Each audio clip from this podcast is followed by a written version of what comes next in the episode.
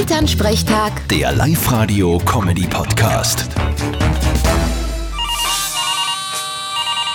Hallo Mama. Grüß dich, Martin. Du, ewig habe ich braucht, aber jetzt habe ich von einem Trick gelesen, der macht mir's Leben leichter. Was denn für einer? Ja, wenn man beim Zwiebelschneiden einen Kaugummi kaut, dann muss man nicht warnen. Außer du schneidest deinen Finger. Haha, na so batschert bin ich auch nicht. Nein, musst du mal ausprobieren. Wie soll ich das ausprobieren? Ja, wenn du das nächste Mal Zwiebel schneidest, dann nimmst du einen Kaugummi. Wirst zeigen, das hilft. Ich verstehe es noch immer nicht. Wieso das nächste Mal? Ich habe noch nie in meinem Leben einen Zwiebel gekauft. Geschweige denn habe ich einen geschnitten. Echt jetzt?